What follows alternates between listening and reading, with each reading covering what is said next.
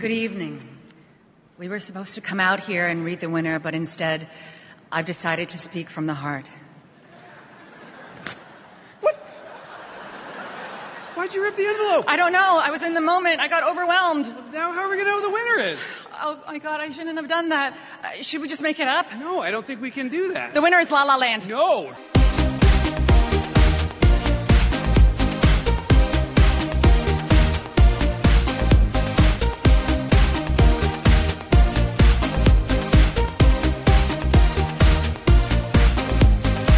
Hello, and welcome to the EuroWhat, episode number 54 for the week of June 3rd, 2019. I'm Ben Smith, and I'm joined today by Michael McComb. Hey, Mike.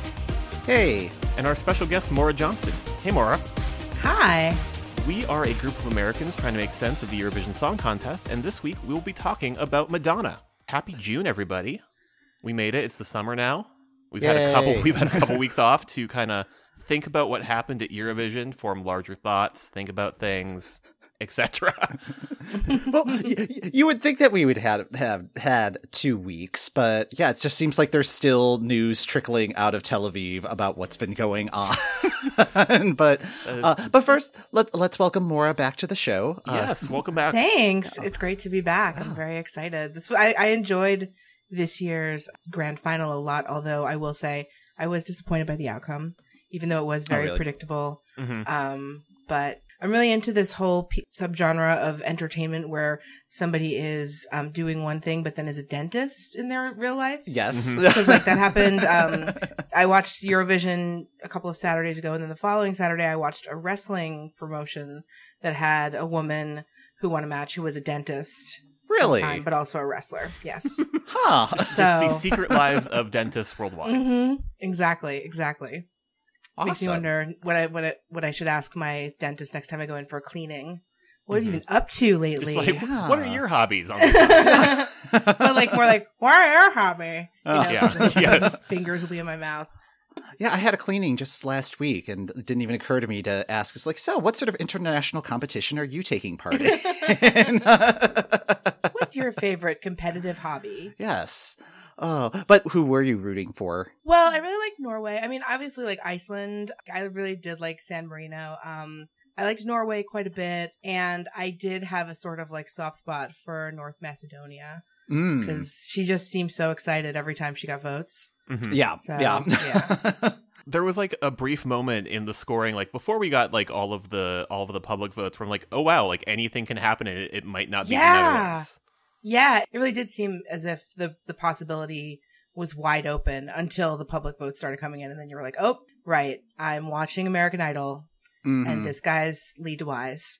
Oh, That's yeah, that meaner. guy. That's probably Yeah. a little mean, but maybe he's more of a David Cook type. But yeah, Oh yeah! Oh wow! Oh, that's, that's really Yeah. I like going to the Cook. vault, and it doesn't feel like it should be. But it, it's also just kind of weird because this year, it's like not only was it really wide open, but it just seems like the scores are still changing, even Oh two yeah, like, weeks no- yeah, like nothing Yeah. is quite nailed down yet, and it's June. Yeah, we had talked in our last episode about how the Belarusian jury was dismissed uh, for chatting about how they had voted during the semifinals. And when the jury votes came in during the grand final, everybody just kind of went, uh, when when they saw like, wow, twelve points to Israel. That's unexpected. Uh, and yeah, it turns out that somebody did hit the wrong sort button on Excel. And rather than giving the 12 points to the top act, they gave 12 points to the bottom act.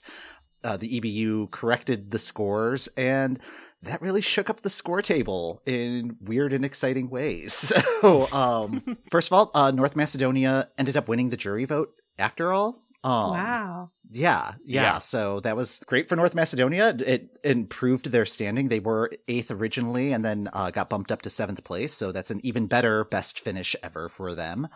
Uh, Sweden also ended up moving up in the total. Uh, so they finished fifth overall.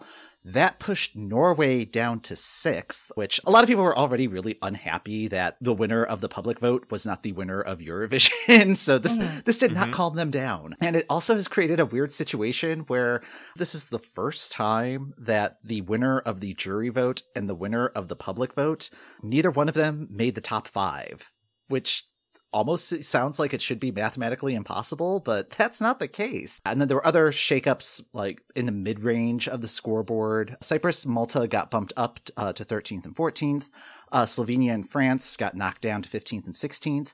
And San Marino got bumped up to 19th. So they also had a better best finish ever. Israel ended up with zero points from the juries uh, since their only points were the 12 that they thought they got from Belarus. Uh, so that's unfortunate. Ooh, yeah. Yeah. I mean, not the first time that the home team has gotten zero points, although when Austria did it, that was before they'd split the vote. Right. I guess they didn't have to go through the I don't know, embarrassment or like of dealing fa- with that live on air. Right, exactly. So it's still awkward. And then uh, UK also ended up losing points. So they were already in last place. And then there were the headlines being like, oh, our last place entry finished even worse than we thought. So UK does not have a sense of humor about this, I'm discovering. No. Nope. There's still reports of voting confusion happening with the juries. Uh, there have been uh, reports of jurors in both semifinals uh, accidentally voting uh, in ascending fashion instead of descending fashion. So, like their top, what they thought they were giving top points to, they were giving bottom points to. It was yeah, uh, yeah, like I Oh. just I want to know What? like what that form looks like. Like whether I don't know if it's a web form, if it's like an actual piece of paper, but like whatever it is, the design needs to be fixed. Yeah, definitely. Or at least Yeah. just like just like a star and something that says your favorite goes here.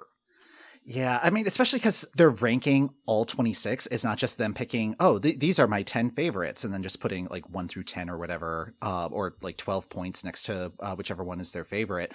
They're going to need to figure that out. And then Italy's broadcaster published what they said their televote was in the second semifinal, and it did not match what the EBU said the Italian televote was, and considering how close the like cutoff was, like Lithuania missed out on the uh, making the final by a single point, and that confusion just kind of led to oh, was Lithuania supposed to be in the final? And uh, yeah, the EBU has come out and said that the result that the EBU published is the result that they are going with, and Italy's broadcaster might be using sort of like the pre-verified televote, uh, like before taking out Oh. bad votes or votes that came in after the voting window. Kind of a mess. Mm-hmm. I'm worried that it's interfering with uh, Jon Ola Sand's uh, Margarita Beach Time. Uh, so I'm hoping that all of this stuff has been resolved and these are like the final, final results. It's been two weeks, so it's like, been two weeks. On the other hand, the fact that we have reported this means that whatever is still kind of hanging out uh, will drop in like 12 minutes after we get done releasing the episode. So on the plus side, it'll be done then. maybe, yeah. Uh, fingers crossed, Hungary. Uh, That's all. That's all I've got. So- I have continued watching Hatari uh, for any any exciting news on that front. They've been doing like a little homecoming victory lap tour, which is is great. Uh, one of the things we had noted during uh, selection season was how much children love Hatari. And as it turns out, uh, there is an Icelandic Kids' Choice Awards, and Hatari won two awards. Uh, they sent Einar to to pick them up, which was great. His acceptance speech was very short. yeah, the the video and like the, there are gifs, of course, because uh, it, it's the internet. But uh, yeah, it's just delightful, and the kids just look so happy just to be in the presence In the presence of, yeah, one third of. Hatari, Yeah, yes. so uh, it, it's great. Definitely seek it out. Mhm. Uh, it, it is well worth the five minutes it takes to watch uh, and try to figure out what's going on. Meanwhile, the reference group for Eurovision is going to be determining if Iceland is like fined or doesn't get to participate next year because of Hatari's actions in the green room uh, at their next meeting. So more news to come on that at some point. Speaking of news, Billboard magazine uh, was doing some Eurovision wrap up stuff in their May 25th edition, uh, so from a couple weeks ago. And yeah, in their Ask Billboard Anything uh, section, the question came up is if Eurovision is getting too political. And they asked a couple of guys from a podcast what they thought about it. And yeah, uh, Yep, it us. yeah. uh, which that Yay! is yeah it's still very wild to me if your local newsstand does not sell billboard as it turns out mine does not uh, check your local library's magazine app uh, if they have a subscription to billboard uh, we are in the ask billboard anything column uh, talking about how political this year was Yes, and good good luck trying to find a newsstand. Yeah, it, it did not occur to me until this uh, thing happened. It's like, oh, this is a real it- scavenger hunt. print media is dying. Yeah, yeah, it's been it's been about a week and a half, and yeah, still haven't got our hands on a hard copy yet. So uh, if you see one, let us know where you found it. The other like final bit of news in the two weeks since we last convened, the Barbara Dex Awards have happened. The Barbara Dex Awards are, of course, the award for who had the worst outfit, which just feels mean. See, I understand the objections to Barbara Dex, but I think it does serve an important purpose because I think what a person is wearing on stage is a representation of like the delegation and the overall planning that goes into like setting up the performance. Because like i think of like belgium's entrant last year Sennek. she was in charge of all of the art direction along with the performing and like just kind of doing everything and i'm not sure if she ultimately chose what she wore but like she was one of the runners up for last year's barbara dex award. And it was not undeserved. And i think it, it, it indicates that there's not an editor in the mix Mhm. uh, in that situation. Although I don't know. This year was kind of confusing because the winner was Conan Osiris from Portugal, Mhm. and he wasn't even in my top five. Like, No. I got his costume in the overall sense of his performance. I would understand why nobody would want to like go walking down the street wearing that. right, but it uh, was, very effective stage wear, and I thought it fit in with what they were trying to do. yeah.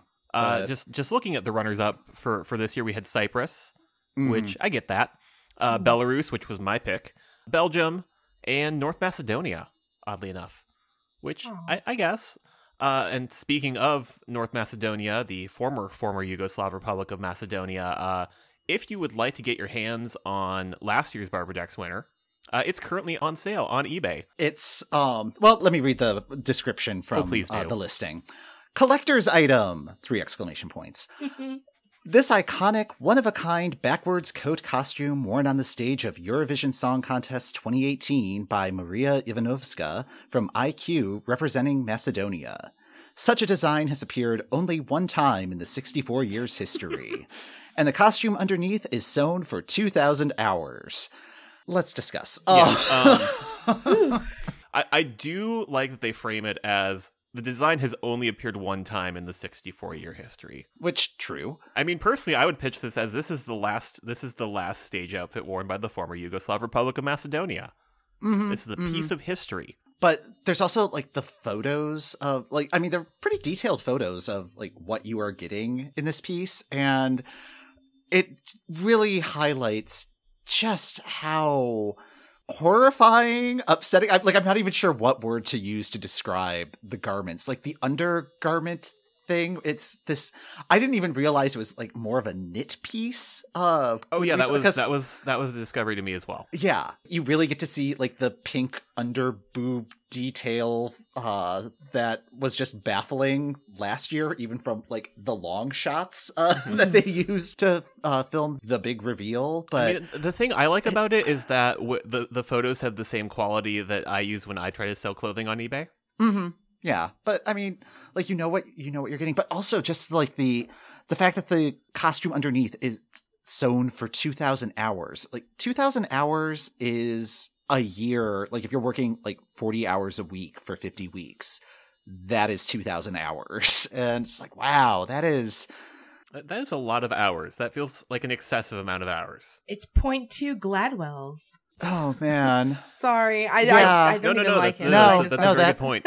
wow yeah like like the the more you think about it the, the more you unravel the more I The more know. it looks like it's about ready to unravel. yeah it- Exactly. oh, Um, it's- ju- and and like just to to put this in perspective, this is available for the low low price of five thousand dollars US, mhm. which does not Plus include the one hundred and thirteen dollars in shipping uh, from Macedonia. We'll have a link to it in our show notes. In um, case you would like a piece of history, Yes. Which- uh, Also, um, you can do the inst- installment plan of two thousand nine dollars a month for twenty. for, for two years. Oh, so okay. Don't even. Don't yeah, you can have that paid off by Eurovision twenty twenty one. hmm. Exactly. Killer outfit to your party. it, it would be the perfect cosplay. So, Oh, now I'm tempted. All right, we should move on. Uh, one of the big things that happened at this year's Eurovision was Madonna performing as one of the interval acts. And uh, Maura, you are a Madonna expert. I am. I'm working on a book about her Ooh. um, for Hanover Square Press. I think it's going to be published in late 2020. It's due in February. Um, so I've been studying her very intently, and she's, you know, in the run up to release Madame X, hmm uh, her first album since Rebel Heart, which came out back in 2015. And like this album, she's talked about as her Portugal soccer mom album. I don't know if you'd think Portugal soccer mom when you thought the when you saw the performance during Eurovision. No. Um, no. no, Uh, but it- it- but it's very informed by like her being out and about in, in Europe, you know, and and specifically like continental Europe as opposed to like the you know the UK, mhm. and it has lots of collaborators, including Quavo, who came by to perform the song "Future" with Madonna at the grand final, and then Maluma is on the lead single Medellin, which I really like. Actually, like it's kind of one of the better lead Madonna singles from an album that came out in the 2000s, you know, the 21st century. Mhm. Um, but it is another song that's like, oh, here I am with a collaborator, you know, like um, "Give Me All Your Lovin'," which had MIA and Nicki Minaj, and then uh, Justin Timberlake and Timbaland were on Four Minutes to Save the World, which I still think the sample sounds like the Price is Right theme. But Yes. that's neither here nor there. Yes, But, yeah, I um, can, I can, so I yeah, can hear that but now. she is like using sort of you know like more interesting collaborators. Like one thing I think that's interesting about Madonna, and this is something that I'm going to write about in the book, is that she's been really always adept at finding the space between superculture and subculture, and finding those niches of subculture that will best thrive in superculture. And I think Hmm. that that the internet sort of collapsing that Mhm. distinction really made her flail a lot and work with like the big names. And also, you know, obviously the deal that she signed with Live Nation Entertainment, which wound up being like Interscope Records, that helped as well, where, you know, Interscope as a label is very, very hits forward as opposed to Sire and Warner, which are more artist forward. Mm. But, uh, you know, Swae Lee from Rae Sremmurd is also on the record. And uh, the Brazilian singer songwriter An- Anitta is also on the album. okay. And then Maluma is on two songs. A lot of it is collaborations with Mirwais, who was the producer that she worked on music. He worked on American Life and he worked on a song on Confessions on a Dance Floor. So it's it's nice that she's going back to that, that even those roots. I mean, American Life, Mhm.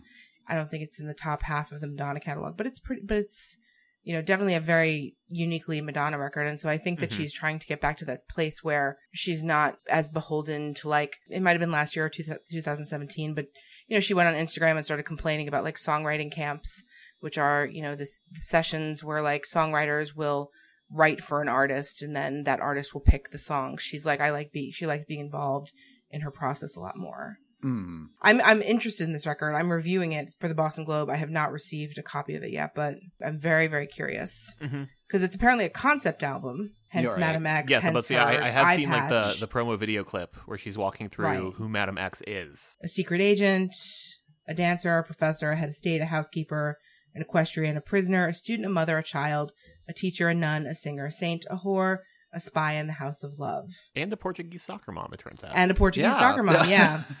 yeah. So, I mean, and, and, you know, that's the thing about Madonna is that she has always contained multitudes, Mhm. and those multitudes have definitely, like, you know, influenced pop in a huge way over the past almost four decades now. Well, yeah, and like she Wow. she kicked off the the Eurovision performance with like a prayer, which was celebrating its 30th anniversary. yeah, that album turned 30 earlier this year, and uh, still a really great album. You know, I I reviewed that record for Pitchfork, and one thing I was really struck by was how so much of the rhetoric around that album was like about Madonna, like being confessional. It was very sort of like the singer songwriter trope because it was right after she had gotten divorced from Sean Penn Mm, um, right. and it has a lot of very personal lyrics on it. But it, it was funny to sort of see Madonna, who you know at the time was you know peak Madonna was 1989, and for her to sort of get the oh now she's a singer songwriter and she's confessional treatment. It was it's very funny. But like you know songs like Oh Father is a very like raw Madonna song, Um, and she has the collaborations with Prince, and then she has you know Cherish, which is really sort of like fun. But then there's the the title track, which has sort of become like her calling card, I think, over the last couple of years. Like, like a prayer, you know, and it's a great song. She performed it at the Met Ball last year, which was the Catholic themed Met Ball. hmm And she performed it this at this Eurovision in a way that was not very Catholic. No. yeah. Um, I mean, she's always been about subverting religion. And so, well, what did you think of it? I had such an interesting experience going back and rewatching the performance for this show because I remember watching the performance in the moment and just thinking the vocals were very bad. They were. They were. Yeah, they were they were not great. And then Yeah. going to the version on her Vevo, I do not know what kind of magic was performed. Yeah. But it's it sound like I don't know if that was just additional auto tuning or if it was just like a separate track and it was just something with the arena. But like it sounded much better in the version on her Vevo, which great. Um, that's you know it's a promotional tool. I was a little thrown off because uh, they interviewed her in the green room. Oh, yeah, like before, that- that- before the Oh, performance, yeah. and, and that interview was super, super awkward. Was super Yeah. awkward and was just kind of I like I didn't love what she had to say to the artists. Yeah. yeah, like, like it was just coming from like it really felt like it was coming from a place of condescension or like I don't know. I guess an American attitude toward Eurovision, where it's like, oh, isn't this cute? Or Mhm. like, uh, and it's just like, you know, there are some very established artists, like j- just because they're not like huge in America, like they are huge in their home countries, and it just kind of set the tone in a weird way. Well, and yeah, then, it said it said like a yeah, it said kind of a sour note going into that performance, and then you also had their and then there interview was the with- sour with note. Quavo, that- yeah, where Oh, he yes, did not seem he he seemed to have just sort of been trucked into the venue and did not really know what was going on or where he was. Yeah, which Yeah. I mean, he's not necessarily contributing much to the actual, perf- like to the Mhm. overall performance. It's just mostly being kind of hype man for the song. Yeah. So, so he's being thrown into this venue to collaborate on this performance, but it's just like it's just adding salt, I Mhm. guess, like Yeah. not really adding a whole bunch of flavor to uh, whatever's going on. hmm hmm Yeah, well, I think that that's the function of like cameos on these Madonna albums of Mhm. recent vintage too, because like you can't overshadow her because she's Madonna, but at the same time, like she is trying to go into this really uncharted territory for sixty-year-old women by you know putting out records that are trying to get airplay on pop stations, which are ev- ever more youth obsessed and also you know, very like male skewing too. Mhm. I mean, Ariana Grande is sort of the exception to the rule, and I guess Taylor Swift to a lesser extent, but even Taylor Swift's you know single has been sort of like bobbing along. But in the past couple of years, you've had like Ed Sheeran and the Chainsmokers, and like you know that's sort of like very broy Mhm. um yes. bent to pop music. So she's going in there and she's, you know, risking a lot of ridicule, but at the same time, like there is sort of a cringe factor. And I definitely felt it when she, cause like the, the vocal melody of the verses of like a prayer, like is so essential to sort of like the build of the song. Mm-hmm. and that those th- there were those like notes that she wasn't hitting that you know where it was like she was like a half step off. I was just very uncomfortable for her. Yeah. hmm because this is like her song you know? It's like it's like one of her signature songs and it wasn't like the the like a virgin rework that she did on the blonde ambition tour where it was like in a different key or anything you know that that Right. vocal melody still needed to hit Right. Yeah. I have to wonder if it might have just been like a rehearsal issue or Yeah. just like, a general sound problem. issue. yeah Yeah, because and, and and like there were a lot of people who were complaining about sound issues throughout like the rehearsal process and like Mm-hmm. the in-ear monitors and such. And I can't imagine that she was nervous about that performance, and, No. and particularly in that room. Like that room is there for Madonna. right yeah It feels like it was much more of a like technical mishap than. I mean, singing on live TV is this is something that I think you know we like because it's, it happens so often. But singing on live TV is tough, hmm yeah, you know, because there are so many factors and like something can sound really good in the in the arena and really crap on TV or vice versa. Oh, yeah. Well, yeah, because I, I think of SNL all the time because people complain about the sound mix on. SNL, and it's like, no, that's a Yeah. tough room to sing in. Mm-hmm, mm-hmm. You know, it was a it was a weird performance because I mean, obviously, like Madonna being at Eurovision, you know, the BDS movement was not happy about her being there. Obviously, she has ties to Judaism through her, you know, Kabbalah interests Mhm. and everything. And it was so fraught, but it was, and it was, it kind of reminded me of like the old Madonna controversies, you know? Um, Oh, like yeah. the like a prayer, like the like a prayer video with the stigmata, or the Justify My Love video with everything, the sex book or whatnot. And but it was like this kind of like weird, uncomfortable 21st century update to like Madonna stepping in and being like, "Hey, Yeah, because like there was like an interview that popped up like right before the contest where she's like, "No, like no, like nothing can hold me back. I'm going to perform. You can't stop me from performing." Yeah, like, you can't stop also me. got like a very large check to be there. So, right, right." I mean, there's politics, and then there's and then there's cash. hmm Money talks. hmm okay. So how about like the second half of the performance? I thought like the the kind of interlude to bridge the songs was a little weird. I'm I'm wondering if that's something that's going to appear on the album. I hope it is. Just because it, it the, about the Supreme hoodies. Yeah, just that like was just like when as everybody very like took off their big uh, monk robes and revealed Mhm. gas masks. I I don't know. I mean, you know, there I read a lot of well, I read one site that sort of like analyzes pop music and other cultural phenomenon through like the sort of end times prophesizing just as like a way to kind of get a bead on, you know, how the messages that are going being sent out are being received. And like I think that there is a lot of just like apocalyptic imagery in general in pop music. Like from and, and just like, you know, also just like weird stuff. Like I the first thing I thought of was um Katy Perry's Bon Appetit video where the climax is like everybody's eating her. Mhm. So it's not even like Don't Come Around Here No More which Mm. was you know the Tom Petty video where everybody ate Alice in Wonderland as a cake. You know there there's lots of like this site really goes in on like oh the checkerboard floor means Illuminati or like the one eye and obviously like uh, you know she has she's wearing the eye patch that has X on it Mhm. um Uh, for well, this that and that's making me think of and this is a very boston reference trash night had like a video in their Yeah. pre-roll for for ages that was just showing all the illumina the influence in super mario 2 Ooh. yeah and, and like just in the style of those vi- of, of like youtube videos that are over the top and going everything is the illuminati but Mistress Dita, her character from Erotica, also wore an eye patch. Mhm. You know, Oh, yeah. so and and so like whenever an artist starts dabbling this, like you know, I grew up listening to metal, and so like I'm like, okay, well, is this like sat- satanic metal thing where it's like, what's the baddest ass stuff that we can do right now? Mhm. And I guess, disp- against all odds, I guess Satan and his minions are still kind of badass. I don't know. Yeah. Um, I the jury's out. Mhm. But Ah, um, ah. I just feel like it's you know it is once you read the site, it's called the Vigilant Citizen. I feel weird like even mentioning it, but it's just like it's it's like very strange. And um, Are we on a list now? Or I know. Yeah, can you like backmask me saying that? There's Yeah. I'll, I'll Um, distort your voice. There. blur my voice, blur my blur my voice. Yeah. Um, but you know, I, but I think that there are there is like a I don't know if it's like a paucity of imagination or an agenda. You know, it's like that's how clumsily it's often employed, and I felt like that was the case with with Future, the performance by Mhm. Madonna.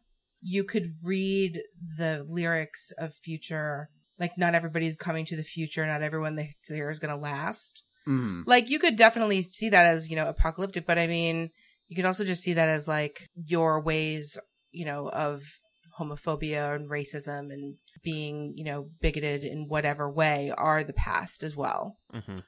it's Yeah. it's one of those like vague lyrics that stirs up a stadium crowd and then when you're sitting quietly at home thinking about the show you're like what did that mean what were they talking about Yeah. I was looking through the lyrics and it's like, this does sound kind of Eurovision-y in, yeah in, in a way. And it's like, wow, this is actually a spot on song to present there, even though it doesn't immediately appear that way. yeah even Where though in the just like- moment i was like yeah. this is a this is a choice Yeah. Mhm. Speaking of choices, the dancers wearing the like uh, Israel and Palestine flags. yeah Um, like I didn't even notice it the first time around. It wasn't until like there were all the articles afterwards. yeah it wasn't until i was looking for it that i noticed it same subtle Mhm. I mean, that's the thing Yeah. too, is like, you know, whenever you see a pop star's performance, like there there are always so many details that you have to sort of like comb over and and, and that you might, you know, notice and then like misinterpret just because you're you're not in the mind of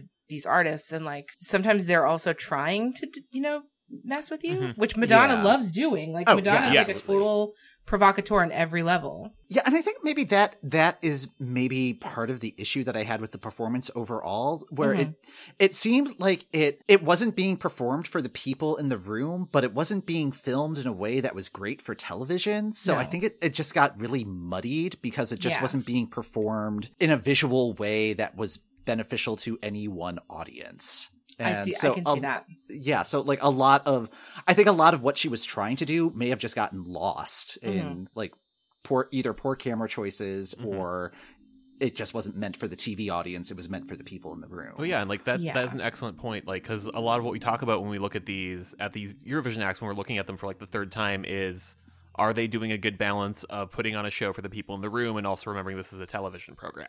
right and yeah, like it, i didn't get a sense of like her having decided who she's actually performing for. Hmm i mean perhaps she was just treating it as a rehearsal for an upcoming concert for the for her tour for this album. Just being like all right yeah let's try out a couple of these stage elements see if that works. And oh and there's an audience here? Great whatever. And So the interesting thing about the tour that she's doing is that the rooms that she's going to be performing in are more similar to the size of the theater where the grand final was held than like Mm. the stadiums that she's usually been doing. Like she's performing at BAM in New York. She's performing at the Wang Theater here in Boston. Um, I think she's performing at the Chicago Theater. in- okay Yeah. And she's doing like multi night runs. She's also performing, she just, this was just announced that she's performing at, um, Pride Island, which is like the big, like gay pride thing in New York that Kylie Mhm. Minogue did last year. So shout out to my friends who are going to tell me that Kylie did it first. yeah I have a couple. I mean, I was sitting Yeah, here quietly yeah. going, "Oh wow, Kylie Kylie did that one first. Okay, yeah, our aussie friends will love that uh, but I'm really curious about how that, perfor- what that performance is going to be like too, right? Cause like, mhm. it's a totally different audience in so many ways. Mhm. and yet not. But I, I'm curious to see like how you know, and obviously like again, like I've only heard the the singles that have been released off the record so far, and apparently it you know it has like a narrative arc and everything. But I'm curious to see how she incorporates this more high concept material into her already existing catalog of utter bangers and i hope that she Mhm. plays deeper and deeper because that's like the best song yeah Let's see. Just looking over the other reactions to this, like lots of lots of the music sites just had sort of the the normal recap of things and used it as a chance to mention, oh hey, Eurovision. Uh, but then you also just have like the the like the wing of people who are convinced that Madonna is here to drag us all into hell. Just Mhm. you, just like going fully off the rails, including like the Epoch Times. Like, why have we become numb to demonic entertainment? Right The Epoch right. Times, which I I mostly remember from seeing this weekend while I was in DC, just on the street corner, and be like, oh, well, that I lump that in with the the site that I was Mm-hmm. referring earlier. You know, in terms of like overanalyzing culture in that way, and ob- obviously, like the irony of me writing a book about Madonna is that like I wasn't allowed to listen to Madonna as a kid, oh really um, because my mom, I love you, mom, if you're listening, um, but she is she was super super Catholic, and she was completely offended by Madonna's name. She thought it was a stage name. And like a virgin and the Hmm. crucifixes and the rosaries and yeah. I was not allowed to have a Madonna record in my house for most of my youth. And I grew up in like prime Madonna time. right I had to like get all my Madonna fix at dancing school where we would like warm up to the first side of the cassette of True Blue. oh nice Totally underrated Madonna. that may be my favorite madonna album It's so yeah. good. Oh man, yeah, yeah. So you know, she's always been, and she's obviously like been playing with, you know, imagery of sex and religion and life and death. Like I remember, I, I still have the image from the Oh Father video of um the little girl praying at the mother's casket, and you get the close up of the thread that's holding the mom's Mm. lips together. You know, intense imagery, and so I think that this performance was definitely a, a gesture toward that. Also, I apologize to anybody who's going to start seeing like every checkerboard floor and weird one eye gesture in videos because it ruins the experience a little bit.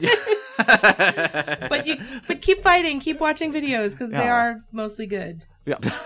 now I'm just gonna seek them out and be like, oh, I didn't even think about. It. Yeah. But the thing too about like the like the Medellin video is I think is really interesting because it does it also has like a lot of references to like her past works. Mhm. you know. But I don't know if it if they're deliberate or if it's just like Madonna being Madonna. Like it opens with her like rehearsing in a studio, which is you know like the hung up video, and also just her whole background as a dancer. She's wearing a cowboy hat, like she did in music, et cetera, et cetera, et cetera. So was this performance beneficial for anyone? Like, was Madonna at Eurovision? Like, did she benefit from doing that? Did Eurovision benefit from having Madonna be part of the fold now? Like, I'm sure Eurovision benefited because Madonna has fans who are very, Mhm. very devoted. Although I don't know how many of them in the States will do the whole VPN, you know, hmm mishegas. But but I you know, I think it, it probably helped them more than it helped her. I'm very curious to see because the record Madame X comes out on the 14th of June. mhm. So this week running up to the release of the album is going to be sort of the test of wh- of how she's positioning herself, you know, like Right. when the video for Medellin came out, MTV, you know, which was obviously like her hugest champion, they have a bunch of spin-off channels. Some show videos, and then there's one called MTV Live, which used to be MTV HD, which used to be Palladia. Um, and now it mostly shows like Austin City Limits reruns and Okay. like the Isle of Wight concert from 2017 or something. Mhm. Um, but in the 36 hours before the video premiered, they only showed Madonna videos. oh wow, oh. It was awesome. I gotta Oh. say. Uh, It was awesome to just like sit on the couch and like watch Madonna video. I did it for like three hours one day, and then I was like, "Wow, I just spent three hours watching videos." Like, I got to go to Taco Bell with my friend when she Yeah. pick me up. You know, like it's very weird. But um, but you know, but that's also like I think a sign of her like reliance on old media to promote what she's doing, right? Right. Because like TV is even though it's HD MTV, you know, but MTV proper did the premiere of the video. And so I'm curious to see like what sort of promo tour she's going to go on. Especially last week we had this kind of like mini pop apocalypse when like Miley Cyrus, Katy Perry, Charli XCX, Tove Lo, Rosalia, Bebe Rexha, and Camila Cabello all released new music. I mean, I'm forgetting one or 2 Mhm. people, I'm sure. Uh, yeah, um, there were like a dozen. There were there were so many new singles, Yeah. and you know, it was everyone's like, "Oh, cool. Well, let's play Old Town Road again." You know, and so I'm very curious to see just like how how the needle moves for her in the Billie Eilish era. Yeah. What would be the measure of success here? I mean, not not not just because it's like Madonna like in her 60s, but like just pop music in 2019. I don't even know. That's the thing. I I really don't know. I I am a little like flummoxed because I and I think that anybody who says that they know is lying. I mean, Mhm. I think for her now, I think it's touring. You know, I think that's why she's doing these theater shows because this is another reinvention of herself. Like she's, you know, making herself making herself closer to the audience in, a- in a sense. The record comes out the same day as the Bruce album, Bruce Springsteen. hmm Um, so that's an interesting like 35 years on parallel world um sort of thing. Uh, I think streaming really favors like hip hop and younger artists. Mhm. I think a lot of people will buy this record in whatever form. hmm I think that that will probably push it over the top to the number one place as far as the album. But as far as the singles, I don't know. I mean, Medellin isn't even on the Hot 100 this week. So I think it's doing well in the dance charts, like dance club songs, you know, like right. that's her that's her spot. It's number six on the on the dance chart behind a new song by Rob Thomas and Pink and Dido and Calvin Harris. And something called someone called Vassy with something called Disco Fries. Okay. I'm very curious right now. Um and that's for the chart of the eighth hmm of June. So Going back to what you had said about like the chart being very male dominated, just looking at the looking at the top ten this week, you have it's mostly dudes. You have Lil Yeah. Nas X, you have Ed Sheeran and Justin Bieber, you have the Mhm. Jonas Brothers. Like on the on the female side, you have Billie Eilish at, at number three right now. yeah. Uh, you have Taylor Swift at number nine, and you have Ava Max at number ten Yeah. And then Normani on the duet with um Oh, Sam right, yeah. Smith. with Sam Smith. Yeah. But that that song's pretty good. Mhm. Um Agreed. But yeah, like right now, streaming stats just really favor hip hop songs. and then you have Billie Eilish, who's sort of the outlier. You know, she is, and she's great, and she's somebody who I think is very much in the, you know, the sort of like fully formed being hmm mold of Madonna. She even has her own clothing line already. that was Madonna. that was literally what entered my head. Was like already. Yeah. I don't know what success is here. Yeah. I guess success is just like not letting the gross ageism and sexism of the non-music press get you down. And I think she'll probably she'll definitely succeed in that. And I hope it's a good record. I I, I always want Madonna's albums to be good cuz like she's a fun personality to have around. yeah, she's always going to generate conversation. Yeah. Th- That's that's why we're here. So it's, Yeah.